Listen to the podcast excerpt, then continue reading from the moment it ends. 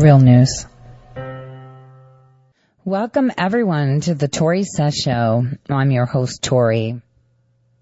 Today is the 18th of November, 2019. 10 days away from Thanksgiving. 10 days away from me seeing my baby coming home while she's away on orders. So I'm very excited. 10 days away from Black Friday, guys. I am such a buff. I'm, uh, you know, I'm like one of the most savviest shoppers. Um, I always upgrade my cell phone on Black Friday so that companies pay me to upgrade my phone, even though I'm going to upgrade it anyway. It's like the best thing ever because, you know, on Black Friday, I'll, you know, do away with at least $500 in like Target or Walmart gift cards. And then I just, I'm like, yep, free money. um, so I'm excited for Black Friday. That's something that I did with my kids. Um, since my youngest was able, uh, I, I don't want to say able. Well, I was, she was smart enough to know not to wander off. There we go.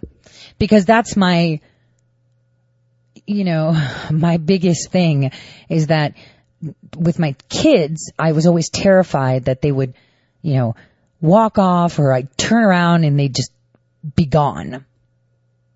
And I say this because of things that, you know, children are a very, very important commodity to certain people especially specific ones, you know, going into like genetics, etc., right? So guard your children whenever you're in public places, guys. Uh, this weekend, I just saw so many alerts of these little children just disappearing. It completely broke my heart. And it's desperation, you know. Complete and utter desperation. They're so desperate to get this president out, they are willing to do anything. And you know, the thing is, our president is an extremely smart man. He always tells them what he's going to do. I don't think people give him credit for that. The credit that he deserves. Speaking of children, I think it's important that I remind people that when we talk about children as a commodity, it's not just cartels. It's not just elites. I want you to hear this video. In 2005, when Representative Cynthia McKinney, Donald Rumsfeld, Department of Defense.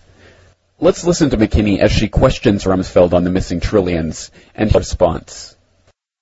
Huh. What's going on? There we go. I thank the uh, gentleman, the uh, gentlelady from uh, Georgia, Ms. McKinney. Oh, thank you, Mr. Chairman. Mr. Secretary, I watched President Bush deliver a moving speech at the United Nations in September 2003 in which he, mission, he mentioned the crisis of the sex trade. The president called for the punishment of those involved in this horrible business. But at the very moment of that speech, DynCorp was exposed for having been involved in the buying and selling of young women and children. While all of this was going on, DynCorp kept the Pentagon. I love this woman. This Democrat from Georgia. I love this woman. And do you know what? That's my next breaking thing. I've been working on this for over three years with documents. How are they? Okay. Keep this in mind. Barack Hussein Obama gave them the most exclusive contracts with the highest freaking clearances. The highest ones. And listen to what they've been doing. Just pay attention. On contract to administer the small and is now working on a plague vaccine through the Joint Vaccine Acquisition Program. Mr. Secretary, companies that traffic in women and little girls? That's my first.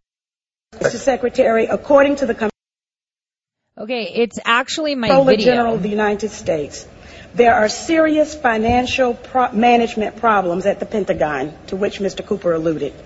Fiscal year 1999, 2.3 trillion missing. Fiscal year 2000, 1.1 trillion missing. And DOD is the number one reason why the government can't balance its checkbook. The Pentagon has claimed year after year that the reason it can't account for the money is because its computers don't communicate with each other. My second question, Mr. Secretary, is who has the contracts today to make those systems communicate with each other? How long have they had those contracts? And how much have the taxpayers paid for them? Finally, Mr. Secretary, after the last hearing, You mean taxpayers? I'm not going to play this whole thing. I just wanted it to to guide you to what I'm trying to tell you because I'm introducing you to a concept that's going to be huge news. But obviously, I'm ahead. Time traveling and all, right? So, huge news is going to be coming out on that. Taxpayer dollars funding child and human trafficking. Taxpayer dollars. Oh, wait. It gets better. Do you know how everybody keeps saying Bush was a Republican? Bush is like this and I don't trust anybody. Okay? Unless I feel that they are a hundred percent. I'm just saying, like for real. No one. But I have a lot of friends that worked with Bush. We're talking Bush 43, right? And every single time they speak, oh, he was a great Republican, you know, I turn my head. And you know, sometimes we I drop, are always at our best. I drop this video, which now, years from now, you think, oh my God, that was disgusting. Look what they did. We Americans are always at our best when we hear and heed the cries of others. When confronted with massive human suffering, Americans have always stepped up and answered the call to help. But there's never been anything on a scale of human tragedy in our own hemisphere, like what we're now witnessing in Haiti. Today, President Clinton and I are joining together to appeal to you with real urgency. Give now, and lives will be saved. Thank you. Thank you. The Clinton Bush Haiti Fund.org. Wonder if anyone's looked into that. Yeah, that'll be interesting to see, right? So, what, uh, what I wanted to put across to you guys was that you have now realized that you have been paying out of your own taxpayer dollars to kill babies, right? To sell baby parts. You've been funding their ability to sell baby parts. You've been funding their ability to kill babies, hunt out to kill babies, process parts, sell them. Makes you sick, right? Makes you completely sick. Now, humans are the most expensive commodity. This is how trade in illicit markets happen. Humans are capital and you have to think. You have to think. Why is human and child trafficking so important? And you know, I wanted to take it to the extreme and kind of revisit something very specific. Okay? Um, just to understand how humans can be, and maybe are, a commodity that's necessary. And um, uh, other than the fact that organ donation, experimentation, right? Because if it works on kids, it definitely works on adults, right? Um, cloning for organs, because cloning happens. You know, I, I don't, I don't know if I've ever mentioned this, but when I was at the University of Kentucky, my mentor, like I had so much fun, was a guy, you can Google him. His name is Zavos, Z-A-V-O-S. We're really good friends. Uh, he's Cypriot. Um, he actually got kicked out of the university because, check this, he's cloned human beings. Now people will be like, oh no, he has. Yes, he has. He went to like Saudi Arabia, tons of money, and down to, um, uh, South America. Now, I worked it um, under him to learn somatic uh, nuclear transfer. So basically, it's how to strip a cell from all the DNA and then insert others. And what uh, this method that he created was taking bovine eggs, like cow egg and then stripping it of DNA and then inserting human DNA in order to create a human being. Now, the reason I, you'll be like, what? Tore, that's atrocious. That's against anything. Ah, he's playing God. Ah, so stop one second. The reason I went to see it and I went to participate was to learn. Observing life to be created. Just like I attended those seminars at Stanford where they were trying to recreate DNA and realized that it was an inert, inert, inert thing and no one could make it wake up. So this, mm, this knowledge, the reason I was trying to learn it was to understand how the body works at a more basic level. But it also showed just how much money they throw to be able to recreate life.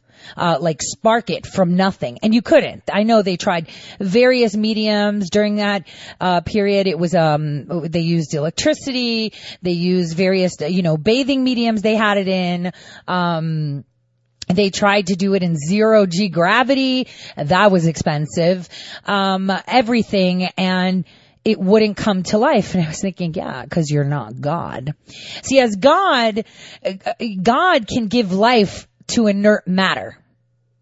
And what he was doing, cloning human beings, and he's cloning human beings, but what people need to understand about cloning is it's not an exact replica. It's not like it's going to be your twin, okay? So basically, if I take a cell from you and I clone you, it'll be all the DNA your parents put to create you, but it'll go through the process of deciding if it's male, female, dark hair, light hair. You know, it's one of the million versions of you that could have been when you were created in your mom's womb. Okay. Um, the chances of it being a direct replica of you, pretty much slim to none. I'm just gonna say it. And, uh, you know, the only chances that you do know is, is that it'll be probably your sex, only because of the type of mitochondria at the time that the ovary was, you know, um, actually fertilized. Because if the egg is fertilized between, uh, within the first 24 hours with the sperm, it's usually a male because the male dominant sperms usually die off. And so girls are made when the sperms kind of like hang around in the area and it's like, oh, look, an egg. So just so you guys understand. Um, so where I'm going with this is they can't create life from nothing. They can replicate and produce, uh, but not exact things they need. Uh, they can mass produce human beings too. And this is a fact. This is a fact. So you have to think to yourself, if they can mass produce human beings, how are they being traded like currency? And why are they being traded like currency? You have to think. Very specific currencies too. And, and I thought, you know what came to my mind? An old, old, old scary movie. You don't understand. I've got proof. They need proof. I've seen it. I've seen it happening. They've got to tell people. Tell them what? The ocean's dying. The plankton's dying. it's people. Soylent Green is made out of people. Hmm.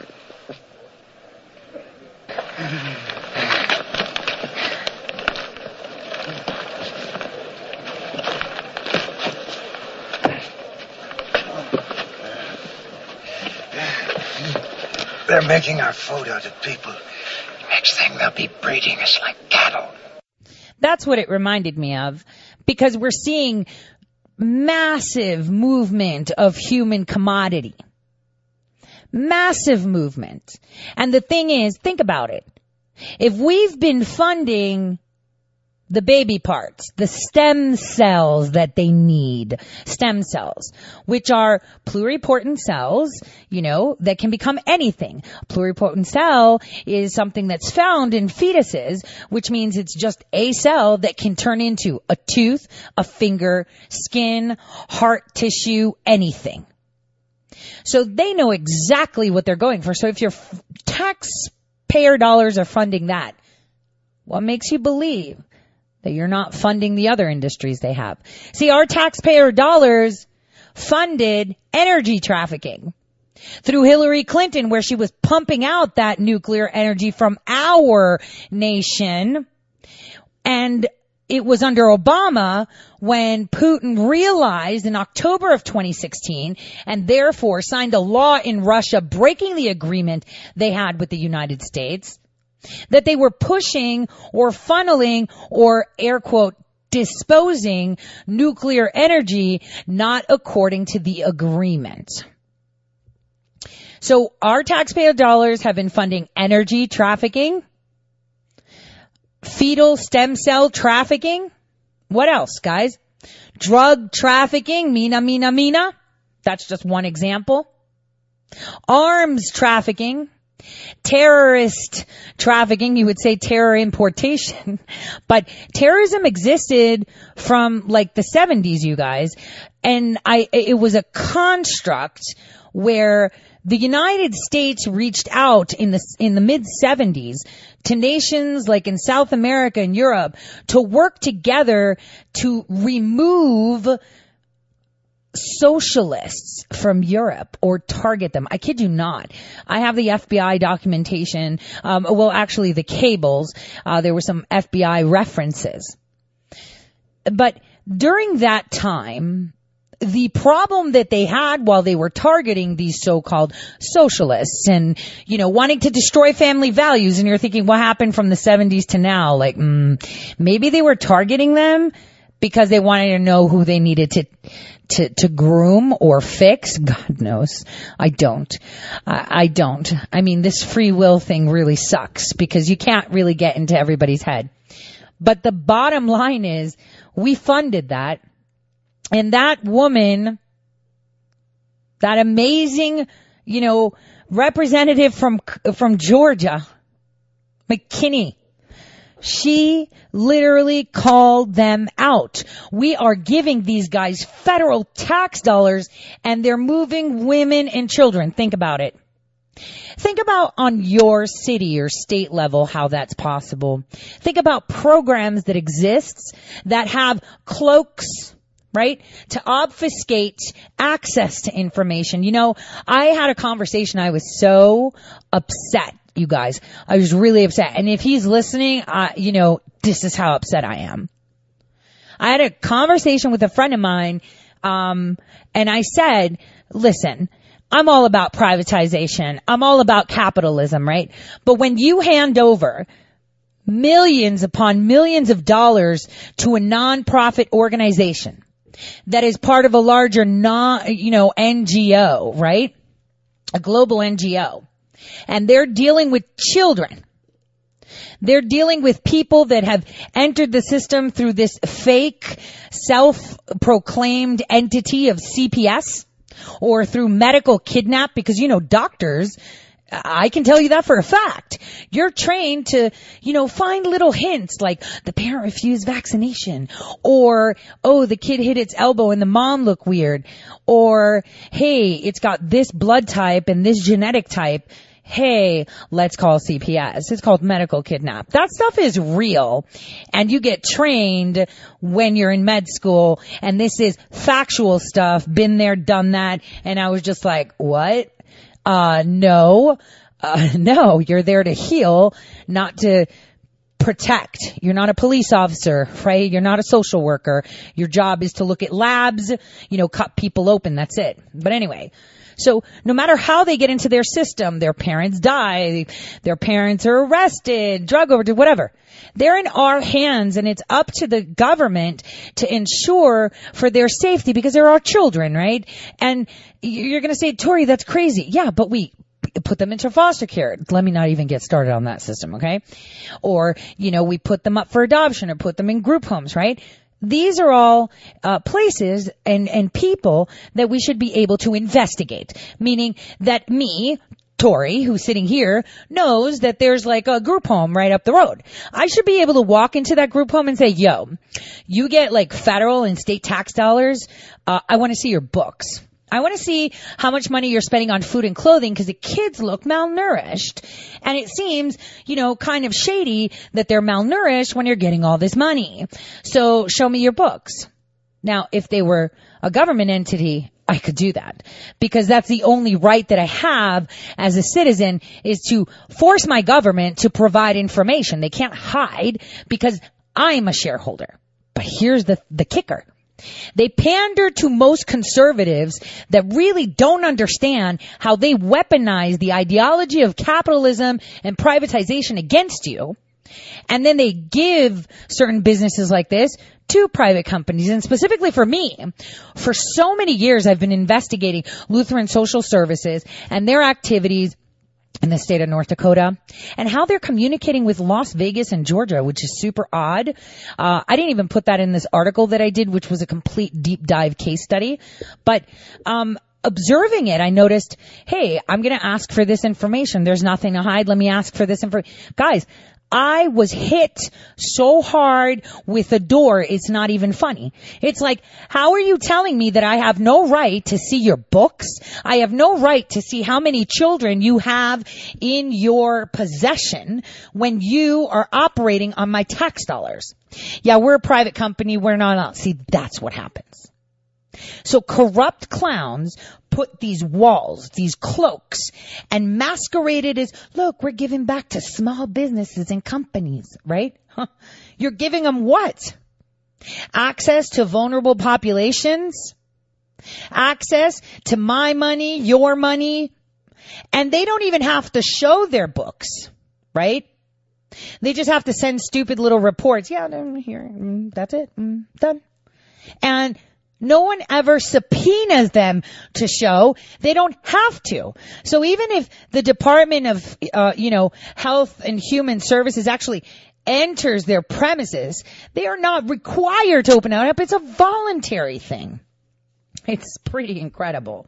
And this is what happens. Just like DynCorp, this company, so much about, oh, you're such a socialist complaining that we privatized it. Um, when that private company is engaging with, uh, you know, vulnerable populations that are a very high commodity, uh, you better believe your butt I'm gonna complain. Now, DynCorp, private company, why do they have the highest percentage of contractors within the most shadiest part of the intelligence community attached to them. They can clear people or the people that work for them as contractors or vendors or as employees facilitated have the highest clearances in the land. Again, a company that has been through decades of child and human trafficking. I want to know why are we still awarding them contracts? It's almost as insane as CrowdStrike totally made up this whole hack, totally deleted the whole DNC server, totally manufactured code to make it look Russian when it was really Chinese based. And yet New York's like, here, you can have full access to our cloud systems. You build it, house it, and work it. And it's like, okay, so the company that's in the middle of one of the biggest hoaxes and attacks and uh, an actual coup against the nation is now getting New York City's cloud contract for legal activities like police, like jails, like courts. Are you getting where I'm going? Jeez, it's, it's incredible. And what people don't seem to understand is the private, the, the, the demand that conservatives have for privatization, they're actually weaponizing it against us by awarding private companies that are really theirs.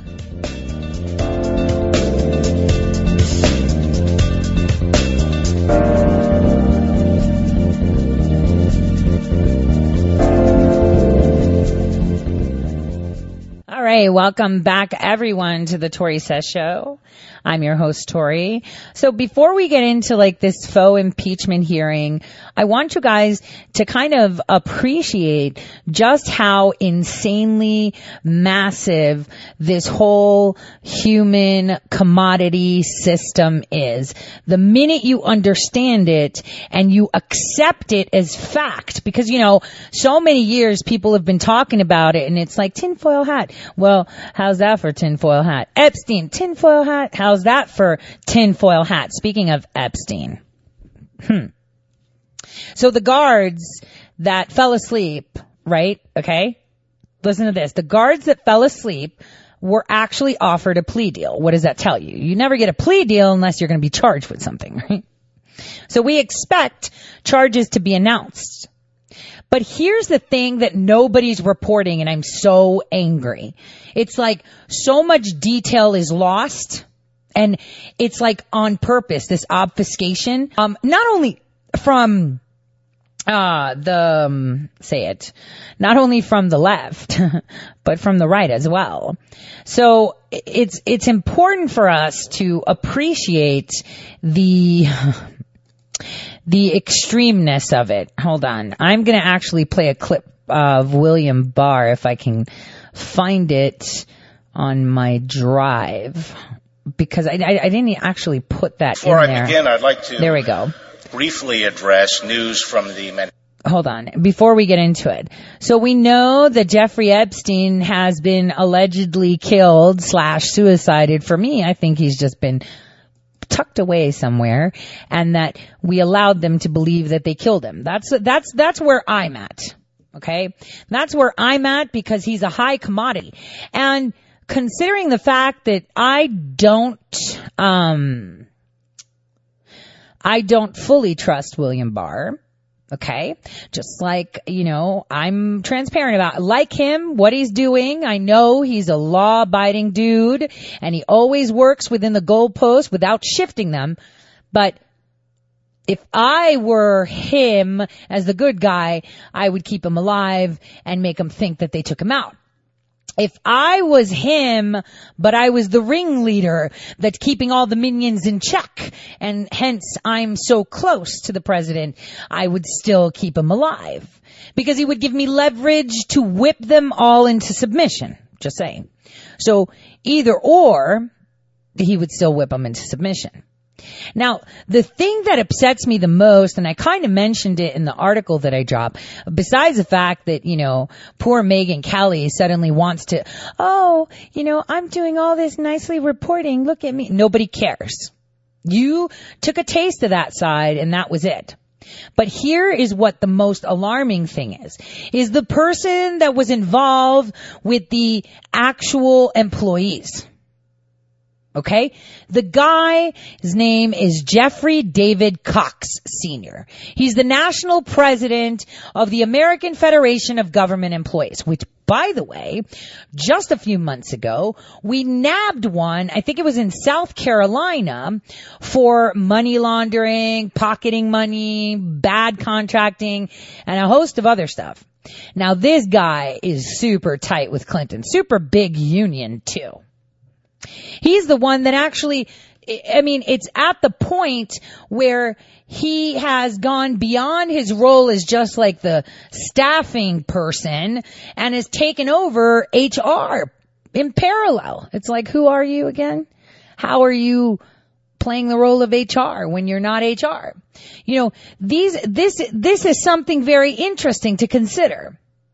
Now, the U.S. Labor Department's Office of Labor Management Standards I know is investigating Mr. Cox, but nobody's talking about it. And he's been extremely uncooperative. And that's something that the Attorney General has said. Now take a listen to this 1.4 minute clip of what he has to say in regards to the events at the Manhattan Correctional Center. Listen carefully. Before I begin, I'd like to briefly address news from the Manhattan Correctional Center over the weekend regarding Jeffrey Epstein. This sex trafficking case was very important to the Department of Justice and to me personally. It was important to the dedicated prosecutor and to him personally. Do you guys know what personal collection co- connect the connection William Barr has with Jeffrey Epstein? Well, Jeffrey Epstein used to work at a school in New York whose dean was William Barr's dad, who got pushed out by Epstein. Just thought I'd let you know that. In the Southern District of New York and to our FBI agents who investigated the case, most importantly, this case was important to the victims who had the courage to come forward to Red State Talk Radio.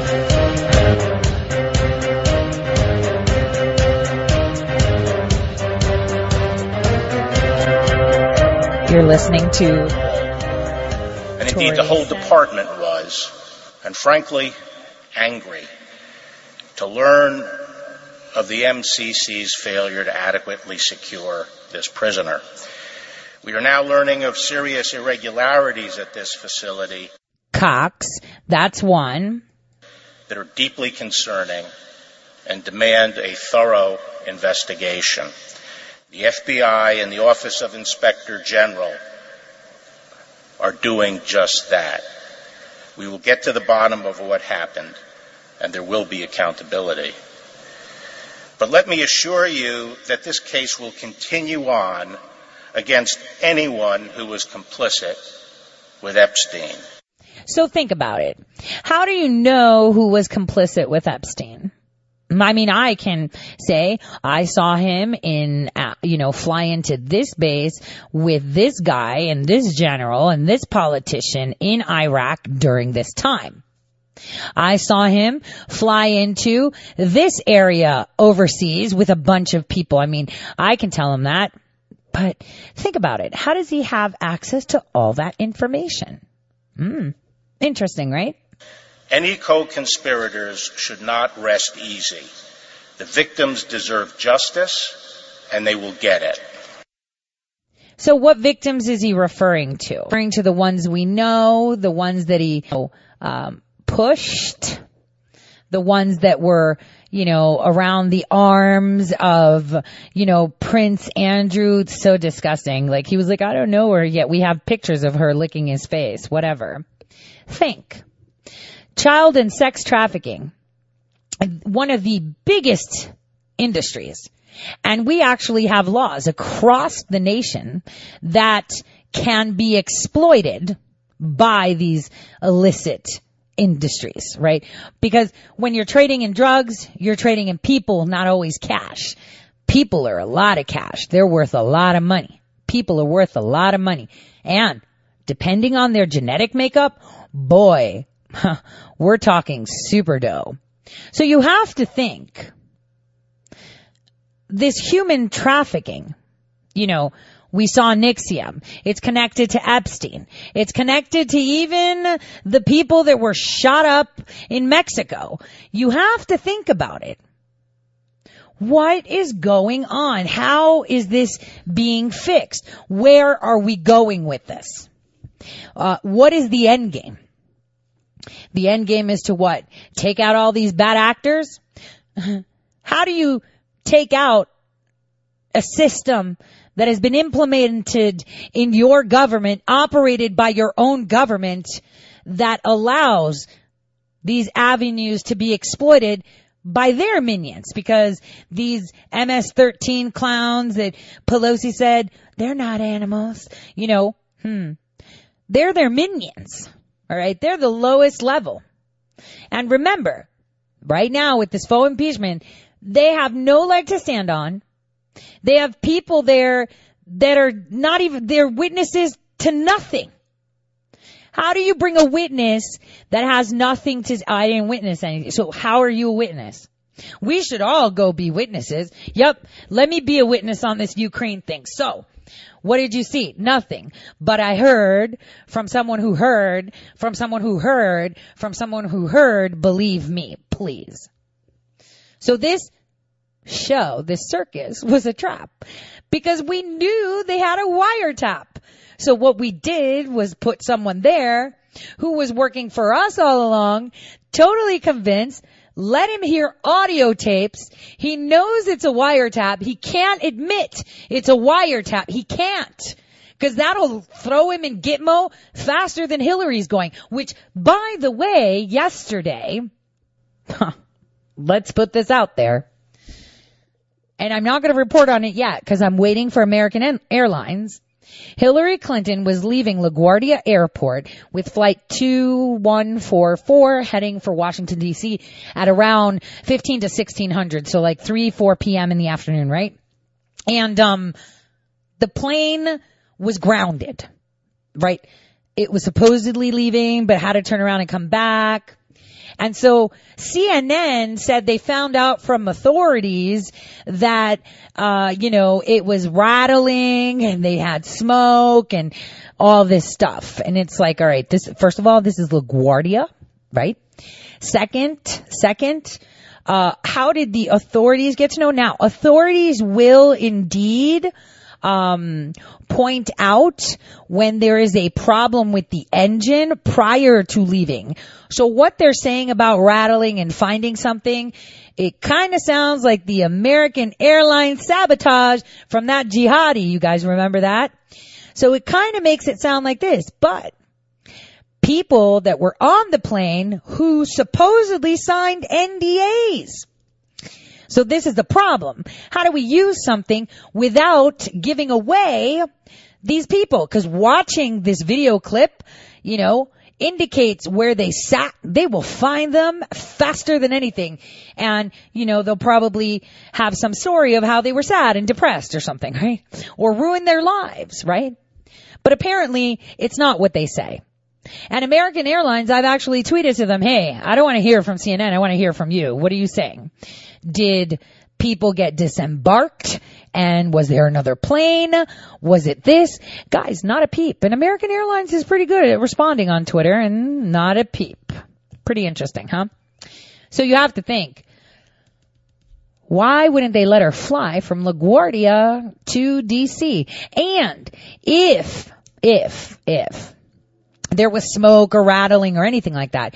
Could it be that that would be a way for her to pretend, you know, to, I, I'm just saying, let's just say, you know, sometimes uh what is it? You you've seen those movies where a guy has gotten into so much gambling debt and he knows there's a life insurance so he stages his own death so his wife can take all this money and then he like disappears somewhere in Nicaragua and then uh, you know he kind of appears when he's old and nobody knows who he is and now he has Nicaraguan you know type ident- identification nothing about American and then he gets caught because he because he was in the DNA system I'm just saying. This is just uh, future talk. So, very specific too. So uh, think about it. We have all of these weird happenings, tons of human and child trafficking being exposed, Epstein coming to the forefront, charges going down on these guards that one of them wasn't even a guard and apparently they had such staff shortage by this guy, Jeffrey Cox, who runs all of them, um, that they sat in and they falsified falsified records. It's like, you know, it's kind of like when you're standing fire watch in the military. You know, uh, you know, you have to write down, oh, it's zero, one, ten.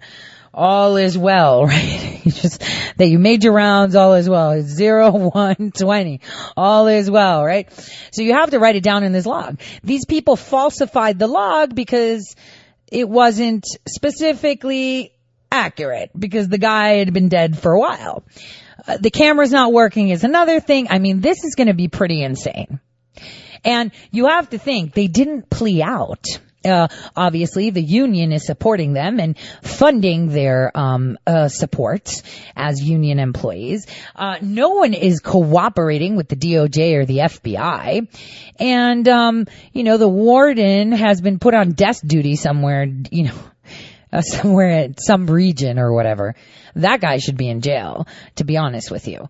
Um, so think, right? Think what is going on? And uh, I stumbled upon a video from 2018 and a lot of people were like, oh, it looks doctored. No. if we pay attention to the tweets and the way our president speaks, he mumbles sometimes under his breath. I'll play two videos. This one I already tweeted out. The next one I will. I want you guys to listen to this video carefully.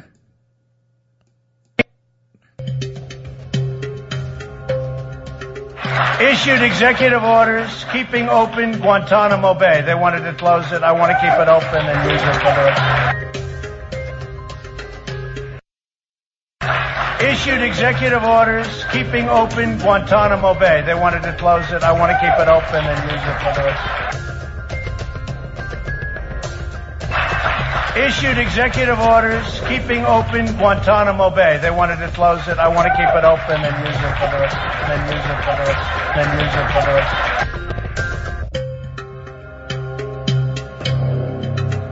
That's our president telling us exactly what's up, right? He told you exactly what's up right there. He said, I want to use it for her. He told you exactly what's up. See, this is what people need to pay attention to. Everything has been sorted and this plan has been put in motion for years to come. You know, uh, General Flynn was fine. I told you that. And Roger Stone will be fine too. He will totally be fine.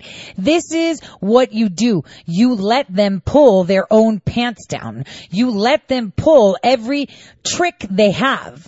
Election fraud? Man, we've got eyes on all of it. All of it. There is nothing they can do to stop what's coming. Absolutely nothing. And the thing is, here's the president telling you, telling you from the CPAC. Just listen to this really small clip. Listen to this, what he tells you. Clinton. Nice guy. Wait, let me start over. Uh, Bill Clinton. Nice guy. Uh, got a lot. It's from 2015 CPAC. 2015, okay? Okay, we're talking February 2015 before he announced. Listen to what the president said. Uh, Bill Clinton. Nice guy. Uh, got a lot of problems coming up, in my opinion, with the famous island with Jeffrey Epstein. A lot of problems. Huh, he didn't get much clap, did he? I wonder why. At CPAC, that's February 2015, the president told you what's up. That's before he announced his run for presidency, right? Before. So why am I telling you this? Because in the next, uh, you know, uh, the the remaining six minutes I have of this hour and the next hour, I'm going to show you just how insanely, uh, you know, how insane they're going right now. They've walked into every single trap we set, every single one, even for myself, I would say. I should keep my mouth shut because really bad people are listening. And you know, I'm not Donald Trump and I don't have Secret Service, right? All right. So what we have now is, um, Schiff in a lot of trouble, right? Schiff's bestie, and I, and I, uh, put this article out, uh, I think it was Saturday, right? um, or was it Friday? Gosh darn it. I think it's Friday night that I put it. Um, cause the times that I publish on Tore Says is usually when my editor's gone. So you will find all the spelling errors. that you can imagine. Um, so, you know, my editor works up until a time. If I feel like I need to publish something because it's breaking, I'm going to do it. And like I've said before, I dictate. I'll go back and fix it sometimes. Other times it's like whatever.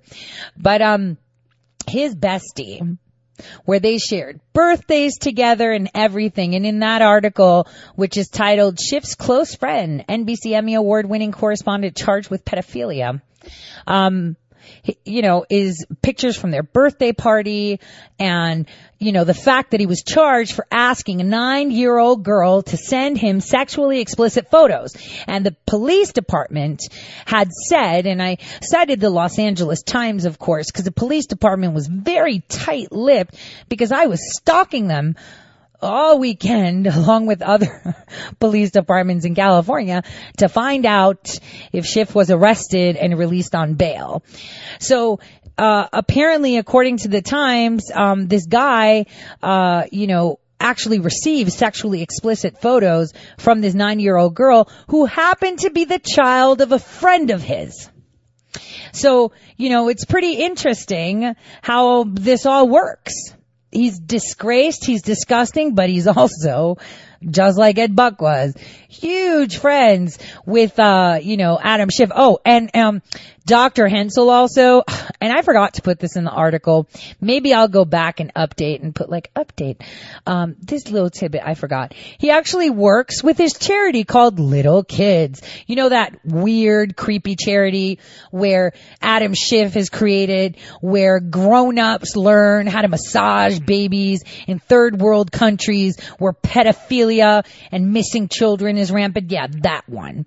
So the one thing I did put in there that nobody else did was demonstrate that people that are named Hensel from the East Coast, where Dr. Hensel comes from, family members, have also been charged with possessing sexual performance by a child less than the age of 16, access to pornography, selling pornography. I mean, this is crazy. Uh, this other Hensel gave some dude six DVDs full of child pornography happened to be related to Dr. Hensel too.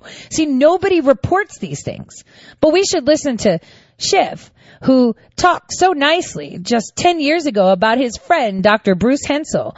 Take a listen. Play.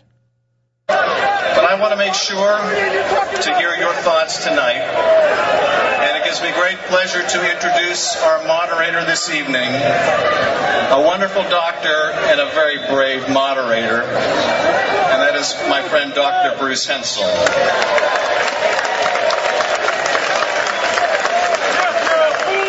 Dr. Hensel is one of the preeminent medical and science journalists in the country. He's published two books and has won numerous Emmys and Golden Mikes for his work on NBC TV and ABC TV radio. Perhaps even more significantly, he writes and produces much of his own TV and radio material and is one of the only such medical experts to be a practicing physician and teacher. He's board certified in two specialties, emergency medicine and internal medicine, and is a full-time professor of medicine at UCLA. I don't know how you find time to do all this.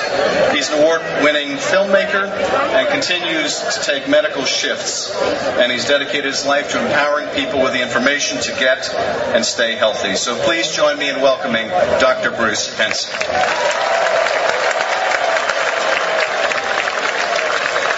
Um, look at them, BFFs just pumping up each other.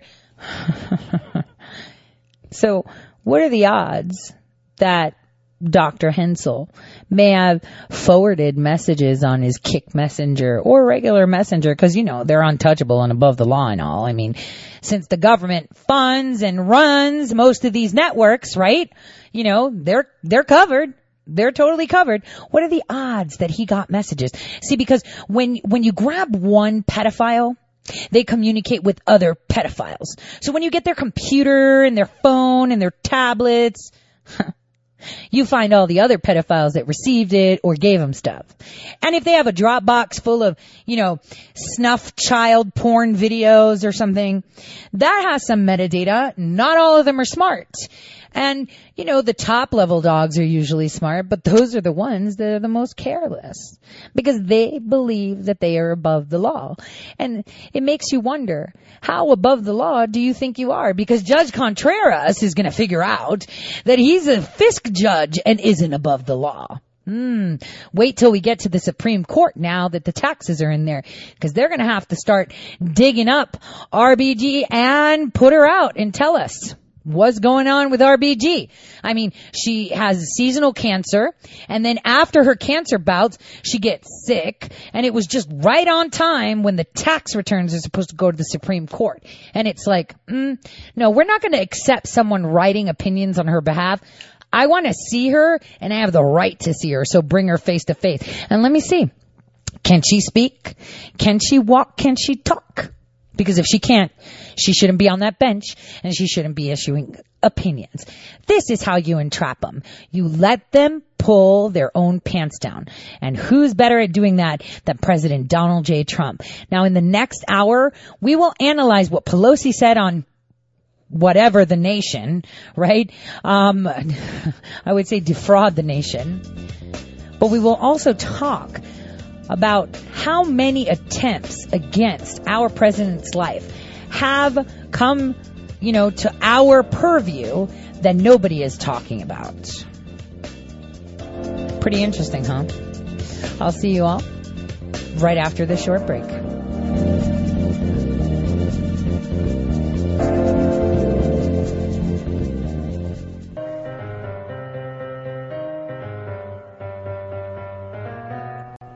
Real news. Welcome back, everyone, to the Tore Says Show. I'm your host, Tore. Um, this is the second hour of my show for November 18, 2019. As always, with you Monday through Friday, 12 to 2 p.m. Eastern Time. So in the first half, I just wanted to talk to you about what they have to lose. Because it's important you understand that if that comes to the surface, if people can, you know, digest the fact that this is happening, they have been paying for it, they have been introduced to things like Soylent Green, that these people are participating or profiting from such things, they won't be able to walk down the street without someone lynching at them. Their network will collapse faster than anything. Now, one might say that the DC network is very intricate, and that's because that's the hub of the global network, right? So, what are they doing? What have we seen? Russia hoax. Now we go to the Ukraine, even though we have letters uh, from 2016 and 2017 showing that the Ukraine was trying to help Hillary. Then we have this quid pro quo. No, it's bribery, but you can't have bribery without quid pro quo. They tried the extortion, didn't work. Now they're bringing witnesses that witnessed nothing. And we need to recap on a lot of things. So the visit to the hospital. Now, sources are saying, okay, and these are pretty good sources, are saying that I think that these nefarious people have actually stepped up their game. What people from the hospital have said is that, uh, and let me backtrack just one second.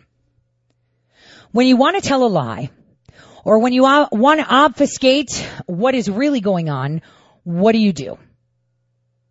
You use a bit of truth. Now, all I urge you to do is look at the various reportings about um, the president going to the hospital. But more specifically, you need to look at the reporting by CNN's Brian Stelter to see how ready he was with the story and how everything was prepared. First thing that hit me was a source that I have within CNN. Yes, CNN. they have no idea how far and deep we are that said something's up. They've got these stories that are crazy about the president.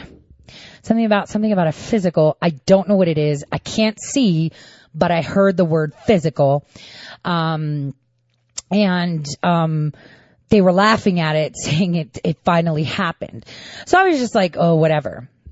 Boom, right, like maybe an hour later, Walter Reed. Yo. So, some VIP came in earlier because they were sick. Turns out whatever they were sick from was not, you know, accidental. Ingestion, whatever. Boom. Yo, your dude is here. uh, you know, um, they meant the president. I was just like, what? Yeah, he's fine. Just making sure he didn't have an accident like the other guy. So if we pay attention to what has been put out, we can draw one conclusion. That the left was ready with a story to put an expose and putting our president on the deathbed way before he even left the White House. Are you paying attention? And then we have the president leaving and going to the hospital. He says it was to visit a friend that had surgery. It may be indeed that he was visiting the person that probably tested his food or water. How many times on air have I told you? Imagine what he goes through every day. Imagine that every morning, and you've heard me say it, he wakes up, sits up in bed, and I picture him with his little nightcap too, you know, that hangs over, like, uh, totally like, you know, Charles Dickinson. So imagine, right? He wakes up, he sits up in the bed, Melania gets up, looking fabulous as always, right? I wish I woke up looking like her. And he's like, so, can I drink this water? Do we know? And they just look at each other and just shrug like Russian roulette. For real. That is what he has to go through. And it's not the first time. Not the first time, is it guys? We all know how far back this goes. We all know how many attempts they have tried and buried, right? We already know. See, a lot of people having, you know, maybe I should put that report, but I can't. It's been way too long to actually talk about it. So the first one was when they were overseas. If you remember, that was the time that his amazing juggernaut, a juggernaut of a secret service agent, built like a tank, had a stroke in Scotland. It is horrific to think about it. And we all know that, you know, GCHQ may know something about this. Just saying. But this guy suffered a stroke. A stroke. A juggernaut suffered a stroke. So that's the one. Right? There goes one. A stroke. Then right after that, on um, the, well, it was actually before that. Excuse me.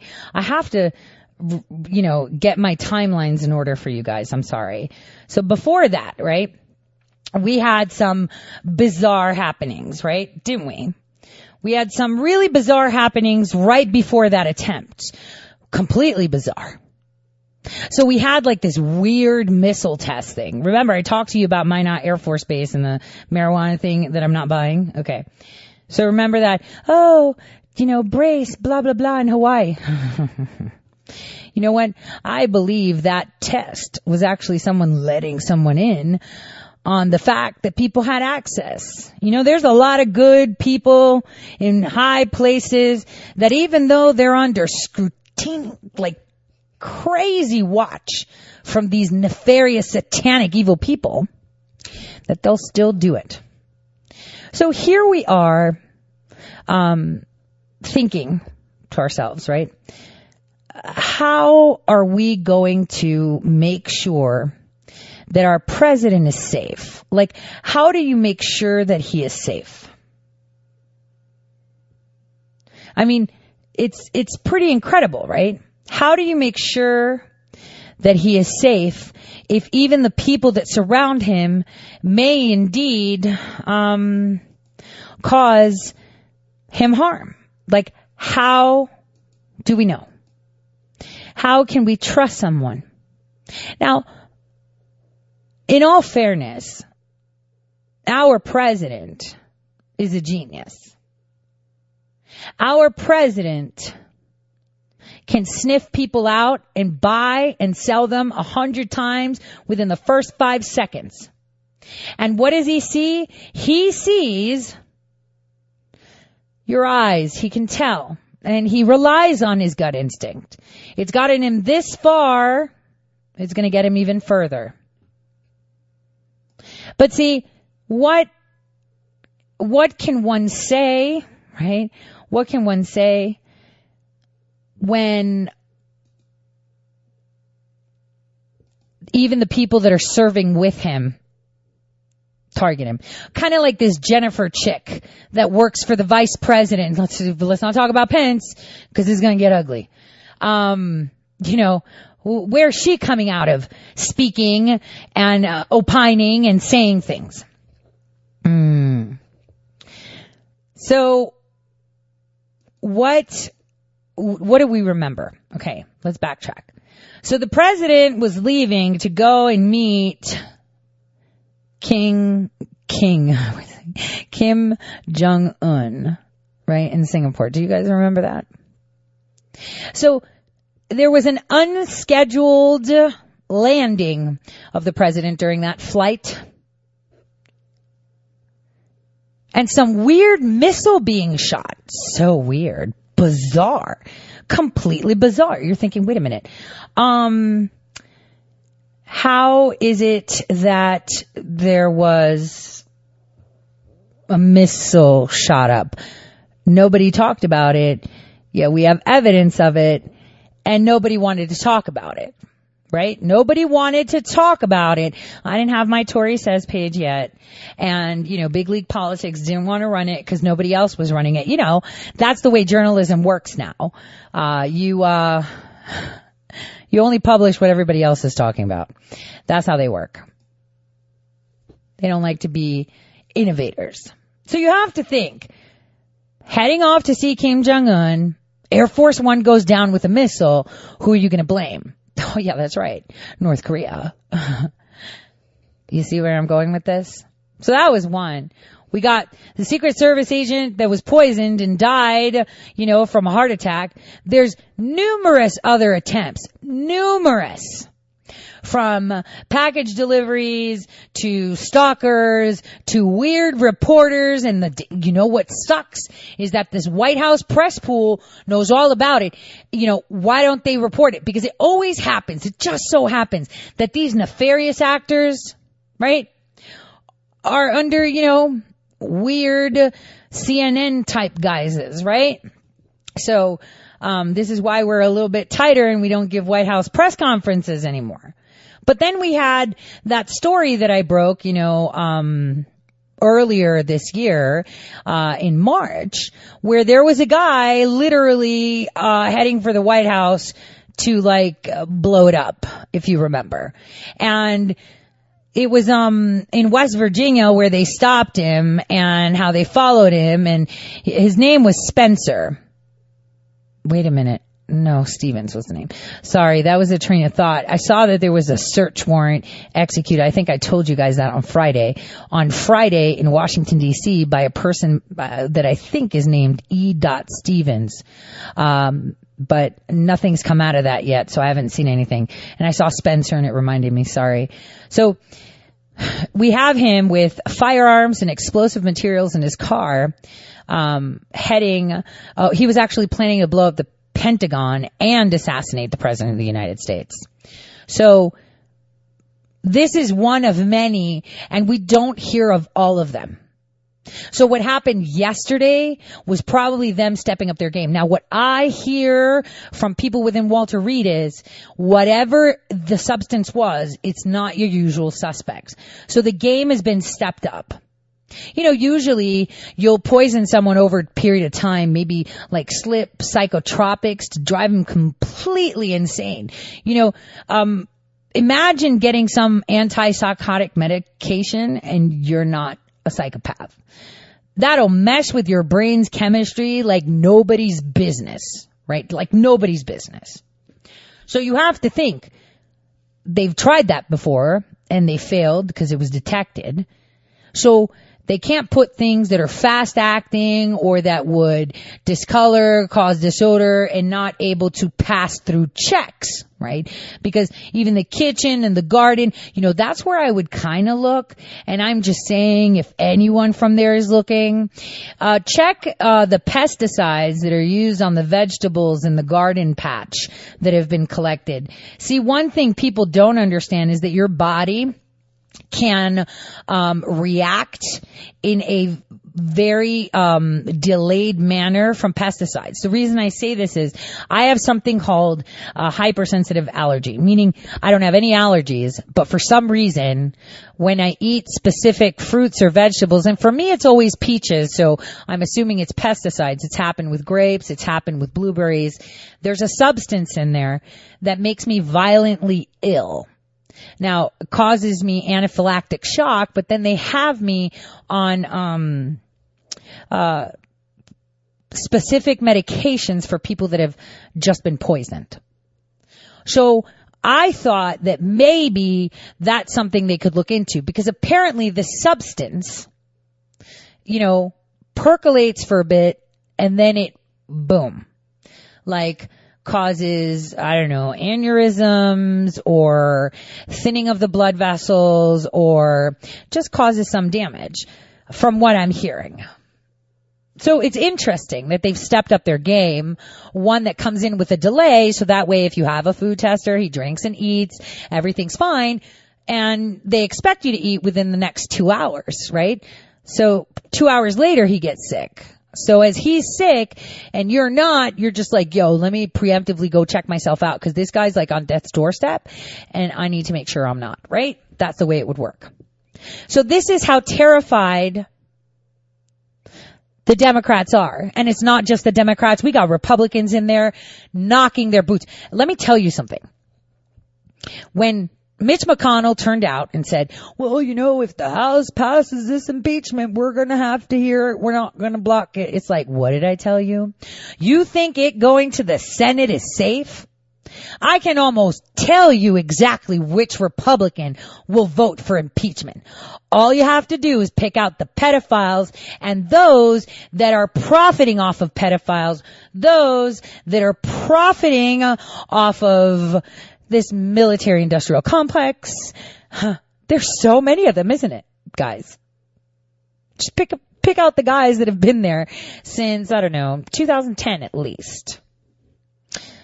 There you go then.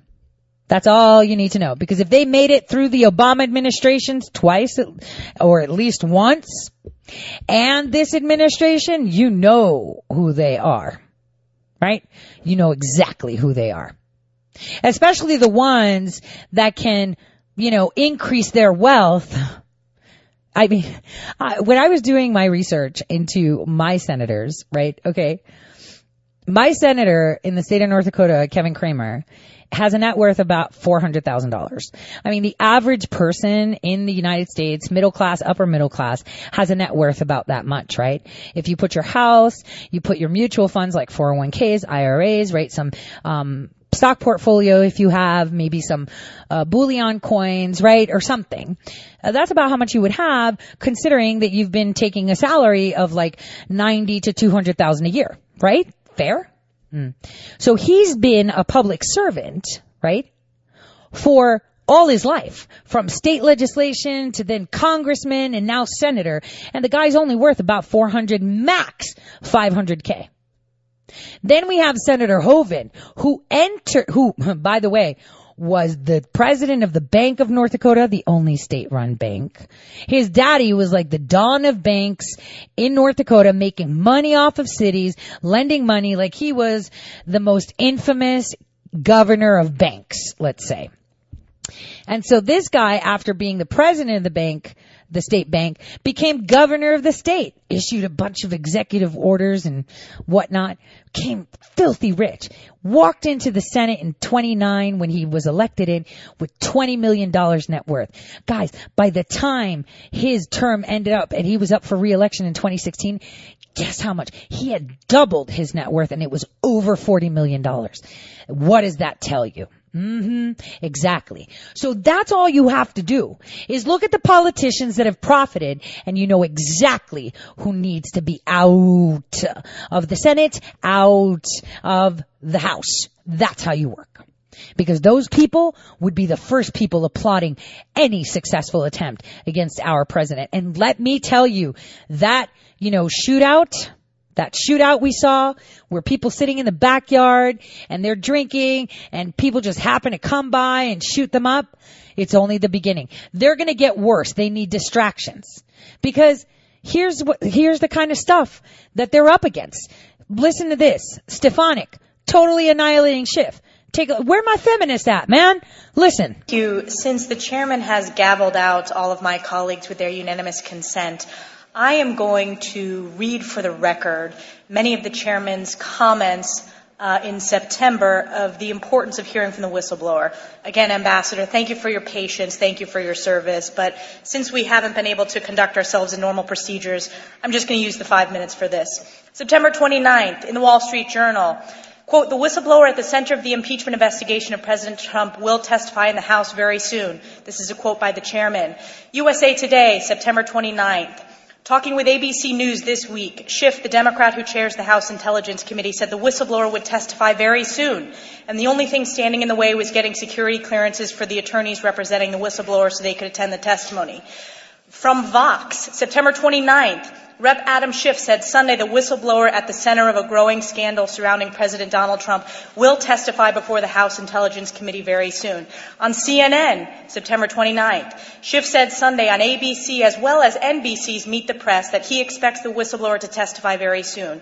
The Washington Post, September 29th, in an appearance on ABC News this week, Schiff echoed Pelosi's message. He also said he expected the Intelligence Committee to hear from the whistleblower very soon, pending a security clearance from Acting Director of National Intelligence Joseph Maguire.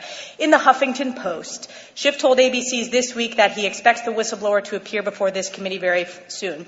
In the New York Post, quote, we'll get the unfiltered testimony of that whistleblower. In the Washington Times, quote, that whistleblower will be allowed to come in. These are all quotes from Chairman Adam Schiff. In Talking Points memo, the question was posed Actually, this was by George Stephanopoulos. Have you reached an agreement yet with the whistleblower and his or her attorneys about coming before the committee and providing the information firsthand? Quote, yes, we have, Schiff responded. And as DNI Maguire promised during the hearing, that whistleblower will be allowed to come in and come in without a minder from the Justice Department or from the White House to tell the whistleblower what they can and cannot say. We'll get the unfiltered testimony of that whistleblower. In Daily Kos, we're ready to hear from the whistleblower as soon as that is done, and we'll keep obviously riding shotgun to make sure that the acting director doesn't delay in that clearance process. In CNBC, we'll get the unfiltered testimony of that whistleblower. In Market Watch, House Intelligence Committee Chairman Adam Schiff said Sunday that an agreement has been reached under which the whistleblower will testify before the committee very soon. I can keep going, but again, the chairman refused to Uh, allow us to put these into the record with unanimous consent. So I've read those out, and as we know, it is important to protect whistleblowers from retaliation. Okay, so before she continues and before we play the last seconds of this, I want to tell you something. Schiff is getting arrested. I am plugged in to every single police station I could imagine would be in his orbit. I am telling you this guy is going to get arrested. Now, if he gets arrested for getting dubious texts, total win for those victims. Total win. And it'll just make the swamp freak out. And all the cartels and everything. Swalwell will have a big problem. So will Beto. Both of those guys will have a big problem talking to their funders. But he will be arrested from leaking to wiretapping to and then some and then some. And, you know, Take a listen to how she finishes off. And from firing. And we want to make sure whistleblowers are able to come forward. But in this case, the fact that we are getting criticized by Chairman Adam Schiff for statements that he himself made early on in this process shows the duplicity and just the abuse of power that we are continuing to see. With a minute 54 seconds left, I'll yield to my colleague, Mr. Jordan. Huh. Well, let's take a listen Okay. Really important to take a listen. And I'm skipping through these breaks to Nancy Pelosi's interview. And I want you guys to pay attention as to how this clown that calls herself a journalist did no pushback, didn't even say, can you substantiate that statement like they do to everybody else, right? Just let her speak. And let's break this down. Marie Yovanovitch, everywhere she turned went bad. Uh, and then he listed a number of posts she'd been at. Said, fast forward to Ukraine, where the new Ukrainian president spoke unfavorably about her. It is the president's right to appoint ambassadors. Why do you think he was tweeting about her? Because he he knows well, he made a mistake, uh, and he knows her strength and he was trying to undermine it. Of course, presidents appoint ambassadors, uh, but people don't insult people, especially when they're giving testimony before the Congress of the United States. Okay, first of all, what the heck was she testifying for? She didn't see anything. She's not even a witness. And when they asked her, do you know that there was quid pro quo, bribery or extortion or did he? No, no. Then what is she testifying for? She was like a crying female organ. Remin- reminded me completely of Dr. Bose Ford, who, by the way, won an ACLU award. Like, come on! Who are these people that are going to these awards and applaud- applauding these people? They gave her an award for not remembering where the party was, who was there, what she was wearing. She just knows that she was raped by that guy. Jesus. Okay. My gosh. Forgive me, my lord. I am so frustrated, more so frustrated because they've ticked up the game against my president and, uh, going for him. Like, physically. It's another thing if you try to muddy the waters, but when you decide to step over that line, it's very frustrating. I think even his most ardent supporters have to honestly admit this was the wrong thing for the president to do. The White House said it was just his opinion. He wasn't trying to intimidate. What do you think? She's fired. Nobody cares. And perhaps some at the White House have to know that the words of the president weigh a ton. They are very significant, and uh, he should not frivolously throw out insults. It wasn't frivolous. It was fact. And we hired him to fire people just like that, didn't we? That's the way it is. It was fact. She was fired. She's not an employee anymore. She was a has-been and she's in a lot of trouble. She's going to be going through some things like the president said on the call with uh, President Zelensky. But that's what he does. I think part of it is his own insecurity as an imposter. I think he knows full Okay, so let's let's remember she said it's not nice to insult people. We shouldn't be insulting people. That's just wrong. And now she goes to say he's insecure and he's an imposter. So she's saying the president I elected, right, that I voted for, right, that is sitting in that office that more than 60 million people voted for, okay? Cuz they were stealing the elections, but they just didn't expect the turnout, right? More than 60 million people voted for him and he's an imposter. Are you kidding? Wait, she tells you exactly why he's an imposter. Take a listen. Well, that he's in that office way over his head, and so he has to diminish everyone else. Do you think that was witness intimidation in your book? Is that something that needs to be looked into? So quite frankly, I've been busy trying to keep government open, pass a trade bill, pass a Voting Rights Act, lower prescription drug prices and the rest. I haven't had a lot of time to pay attention to the president's tweets and the uh, uh, legal implications of them. I just think it was totally wrong and inappropriate and typical of the president. She hasn't done anything. Why is she saying that she's busy doing that? Ambassador Yovanovitch was viciously smeared by Trump allies, removed from her post, and then threatened by the president.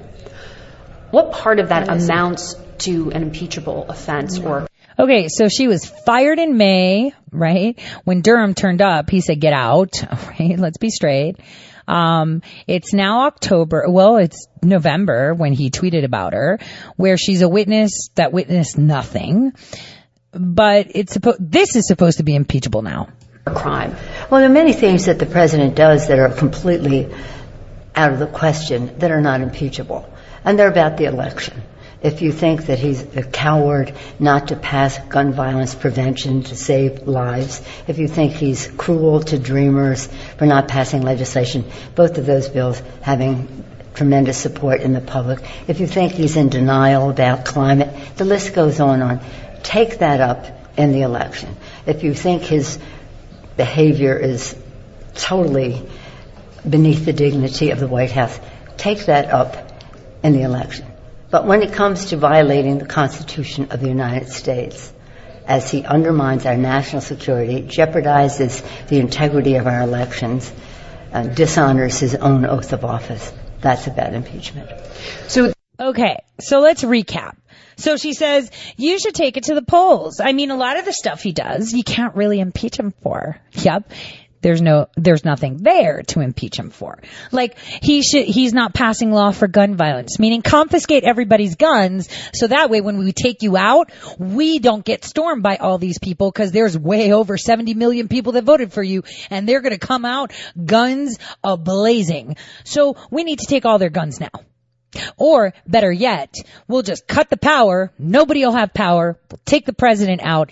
And then while you sit there, cause this is a, this is a reality probability and this was the plan if this red flag came in. Right? So plugging that in, here's what the reality would have happened. I'll tell you what the reality would have been elections happen. He wins, unfortunately. So what happens? He has an accident. Maybe he ate that same fruit or vegetable, or maybe his plane went down, you know, stuff like that. They, they love doing things with planes. So maybe that happens and in order for that to happen, they have to say that some nation targeted us with an EMP. There's a theory of a possible reality. And so a foreign entity has targeted us with an EMP. Our phones, computers, TVs are all fried and we are relying on the police department, the local police departments and then the troops that they deploy, which will know, will be none the wiser to what's really going on, right? And then, you know, they come to your house because they already know you have guns thanks to the new gun law and they take your guns. And when you say I'm not giving your, my gun, they just shoot you. And this is how they take over. That's a reality. Gun violence. I told you about that months and months ago. They're coming for it because it was part of one of their plans. Then she goes talking about cruelty to illegals and these are things that we need to fix and he's denying climate change because, you know, that's a really big moneymaker. Sank from the Young Turks. We'll get to that on climate change and what's going on on that front at a later date. So she says all this and then she kind of says his behavior is lowering the standards of the White House. How is that?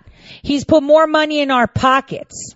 He's made us more secure. National security has never been so stellar. Our foreign relations are impeccable. He's the kind of guy that'll sit there and talk until he's out of breath rather than drop that missile. Are you kidding?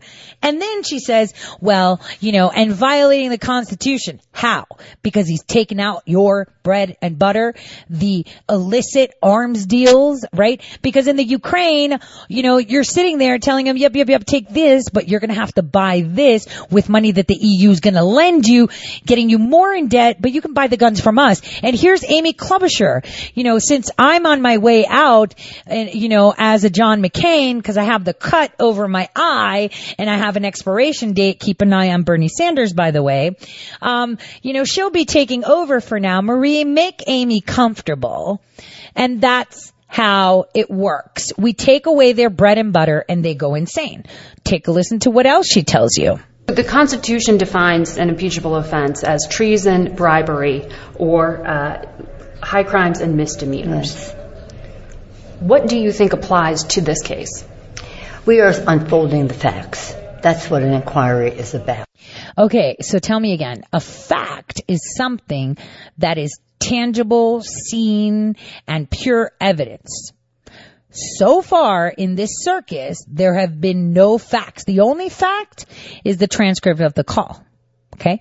Everything else is witnesses that witnessed nothing. I heard, I heard, I heard, I heard. Um, so what facts are they unfolding? I'm, I'm trying to understand out. And so, again, I have confidence in our committees who have been working on this.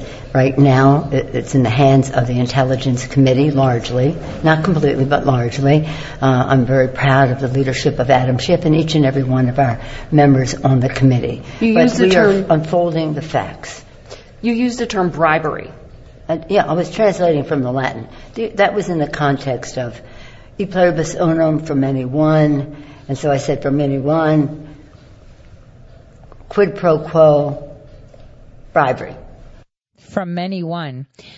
I just wanted to tell you guys something. So I don't know if you guys are flag buffs. I'm not anything like Dr. Sheldon Cooper, but I pay attention to subtleties because everything has a meaning.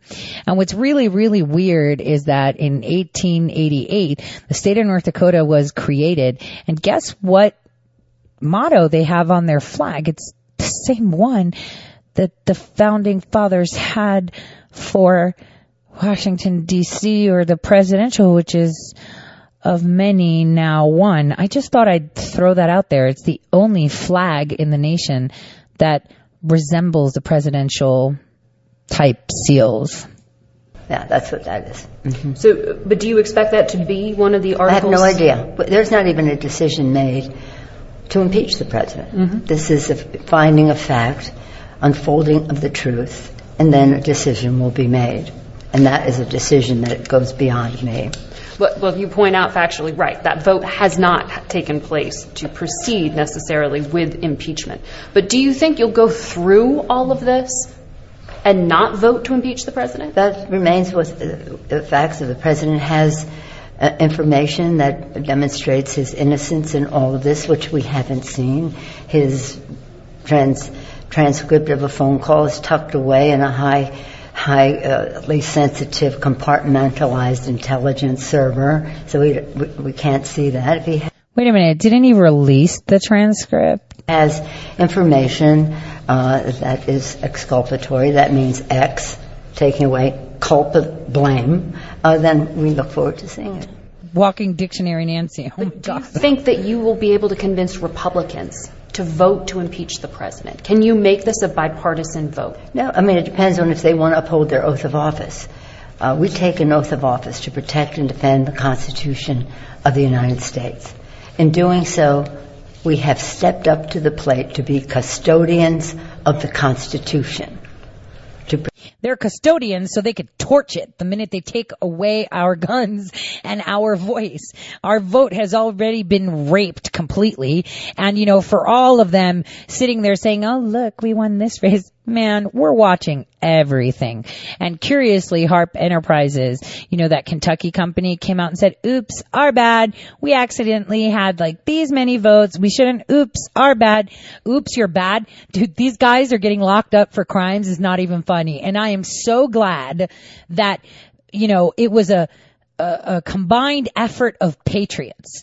And obviously, Millie Weaver, uh, uh, you know, exceptional. Her counterpart, exceptional. You know, uh, Gavin is incredible. So many minds and just simple citizens, uh, people that, you know, parlay, uh, with me, with Millie, with, you know, I, you know what I love?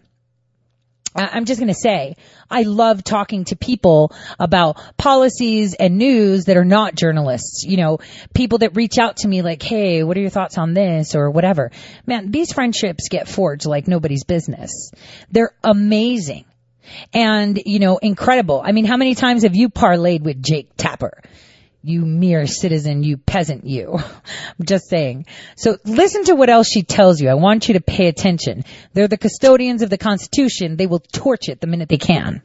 Protect and defend the Constitution, to defend our democracy.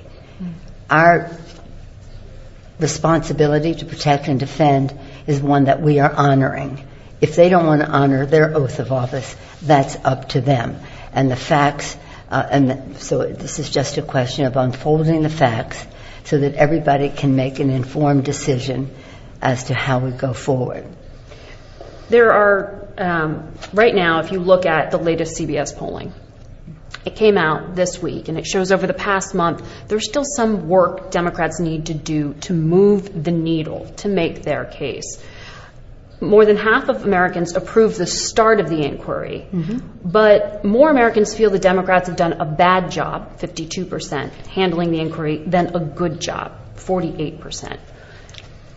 What's going wrong? Uh, no, I completely disagree with that. Uh, when I made the statement the day I spoke to the president on the phone about how we were going to proceed, the polls. Okay, let's skip. Good week, and I think. Uh, but I, I the whistleblower complaints. They're not facing the reality of what is happening to our country. And this is about our democracy that is. Okay, so she's even saying Democrats are dumb because they don't understand what's happening to our democracy. You mean what's happening to your power? This is all about them retaining power. If they could take out the president right now, they would do it.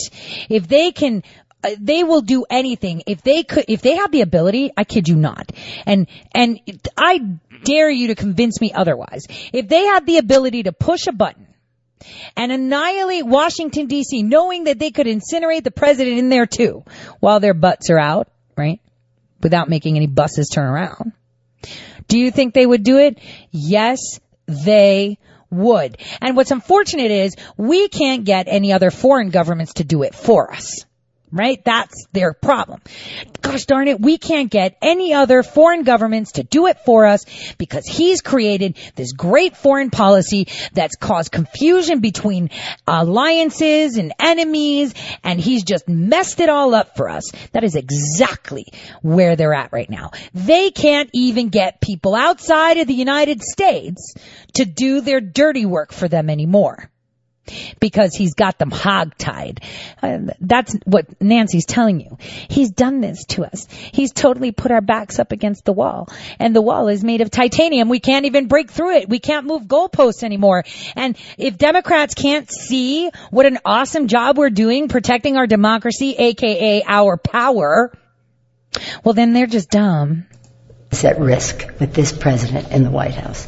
So Chairman Schiff has said he learned of the whistleblower complaint September 9th. The aid was released days later, the military aid that's in question here. Do you see a connection there? Of course, the president wasn't going to. The, the, the Republicans like to say, if you want to talk about them, oh, it doesn't matter. The aid was released. No, the whistle was blown. The whistle was blown, and that was blown long before we heard about it. Uh, don't forget that in, bet- in between all of that came the inspector general, an inspector general appointed by President Trump. And the inspector general said uh, that this was of urgent concern. Mm-hmm. And so that is what intervened. Okay, let's just listen to that again. Don't forget that in of course, the president wasn't going to. The, the, the Republicans like to say, if you want to talk about them, oh, it doesn't matter. The aid was released. No, the whistle was blown. The whistle was blown, and that was blown long before we heard about it. Uh, don't forget that in, bet- in between all of that came the inspector general, an inspector general appointed by President Trump, and the inspector general said uh, that this was of urgent concern. Mm-hmm. And so that is what intervened. Uh, the Inspector General's review of the whistleblower complaint. Some uh, president likes to skip the Inspector General, except when he wants to fire the Inspector General.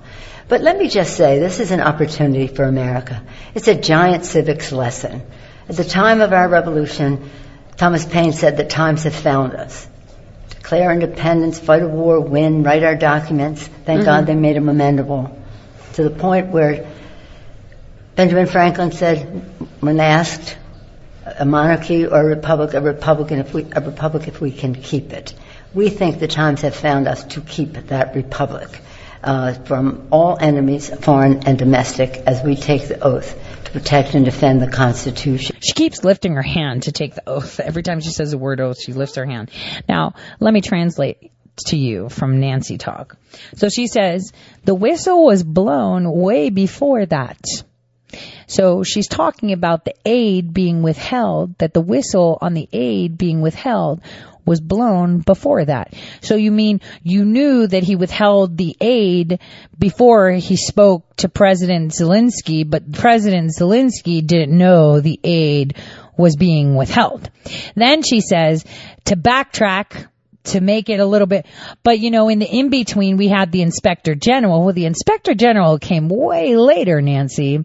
The inspector general came way later in August, who then did it, and then the whistleblower came out, and you guys said you met with him. You guys said you sat with him, and I already told you that in July, it was Adam Schiff and Dan Jones hanging out and chit chatting.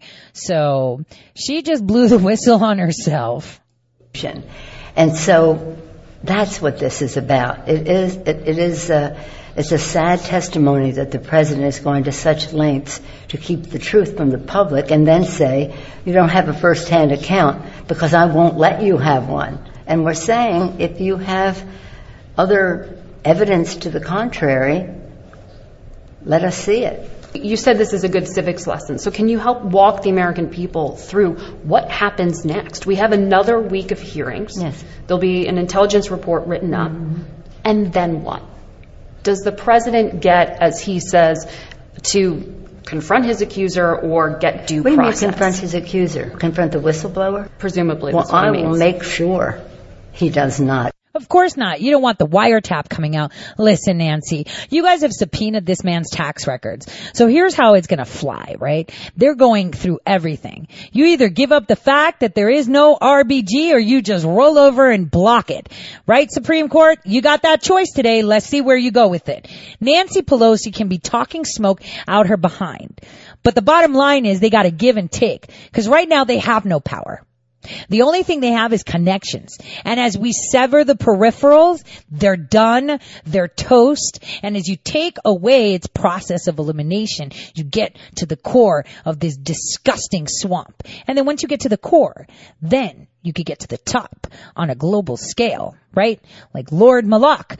You know, Soros is a minion compared to who is on top of Soros. You see Soros and you're like, oh, I've been in a room with Soros. He's a player, but he's not that smart. I put him in a room with Billy Walters, one of the biggest geniuses is top uh, chop shoppy stock trading ever in 2001. I did that. And I know exactly who that guy, you know, maybe it was like an excuse. I don't know. So weird, right? How bizarre some events just happen. And then you look back so many years and you're just like, whoa, damn. Must have been done for a reason. Everything has a reason. There are no coincidences or hapsences. Take a listen to what she says. While, meanwhile, I want you guys to remember that as she's doing this interview, she's awaiting President Trump's tax returns. This is what they were banking on. Okay? They were banking on this because this is how they were going to demonstrate high crimes and misdemeanors. Because if you have a thorough, thorough colonoscopy of someone from taxes to education to household to wiretapping and everything, you're bound to find something or be able to create something out of little pieces of everything, right? To, to, for what you want. Kind of like how they're making something out of nothing right here. Witnesses that witness nothing. So this is where it's going to come down to, you guys. They're either going to have to admit that RBG is no longer and hasn't been here for a while, or the Supreme Court is going to roll over. You watch.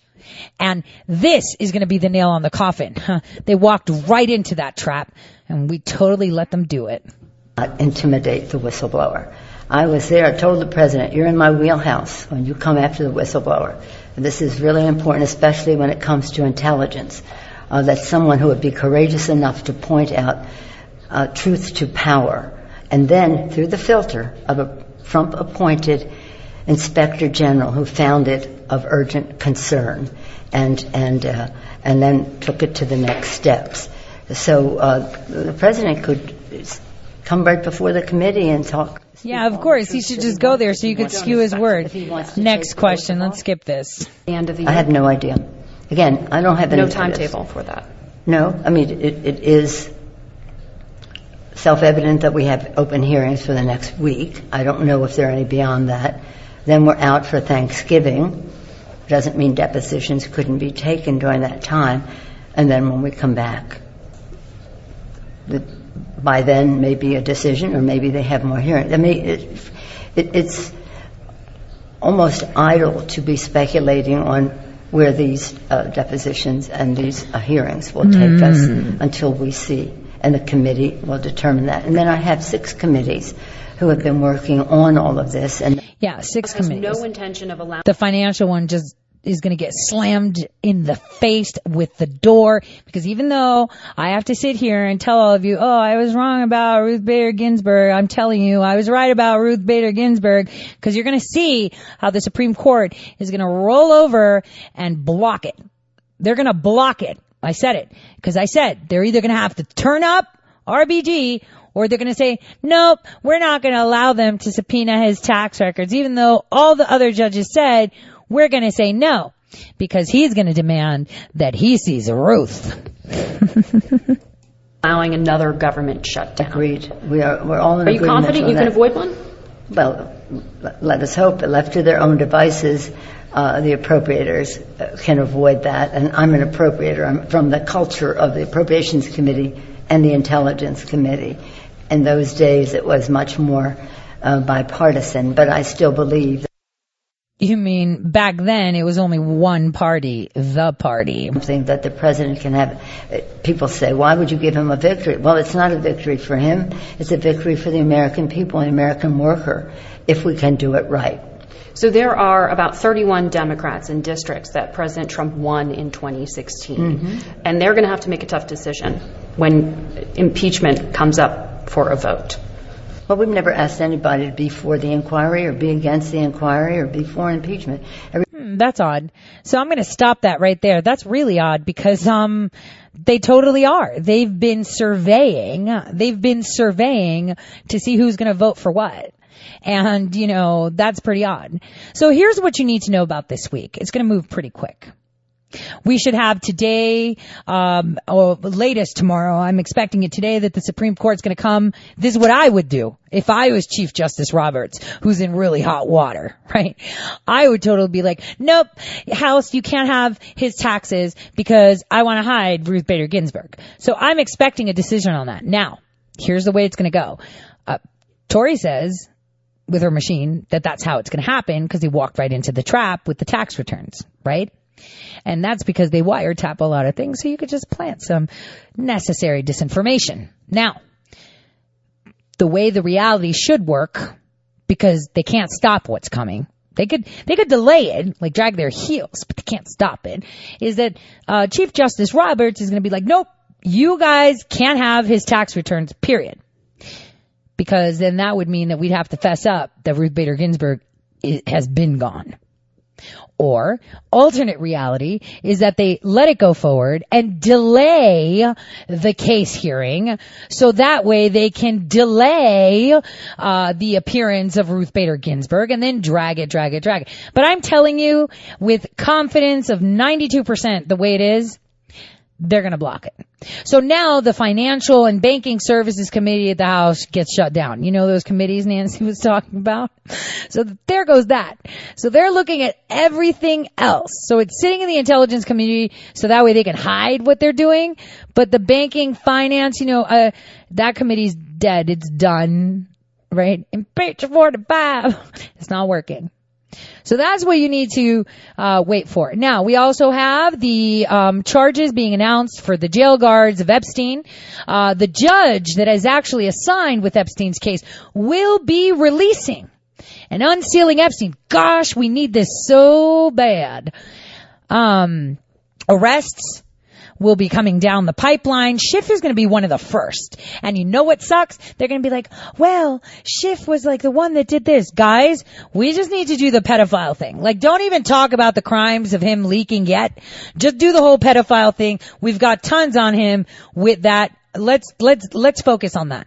Because that's something even the left can't excuse. Let's not go with, oh, he committed this crime, he leaked, he wiretapped. We'll get to that later. See, first we get him on pedophile charges, and once he's arrested on that, then we smack him with treason. Then, you know, Gitmo that was kept open for her will be filling up with her friends so they can throw her a welcome, uh, welcome to your new place party when she gets there. On that note, I want to wish you guys a fabulous evening. God bless from all of us here at Red State Talk Radio. And don't forget to tune in tomorrow. Same time, same place, 12 to 2, only on Red State Talk Radio. God bless.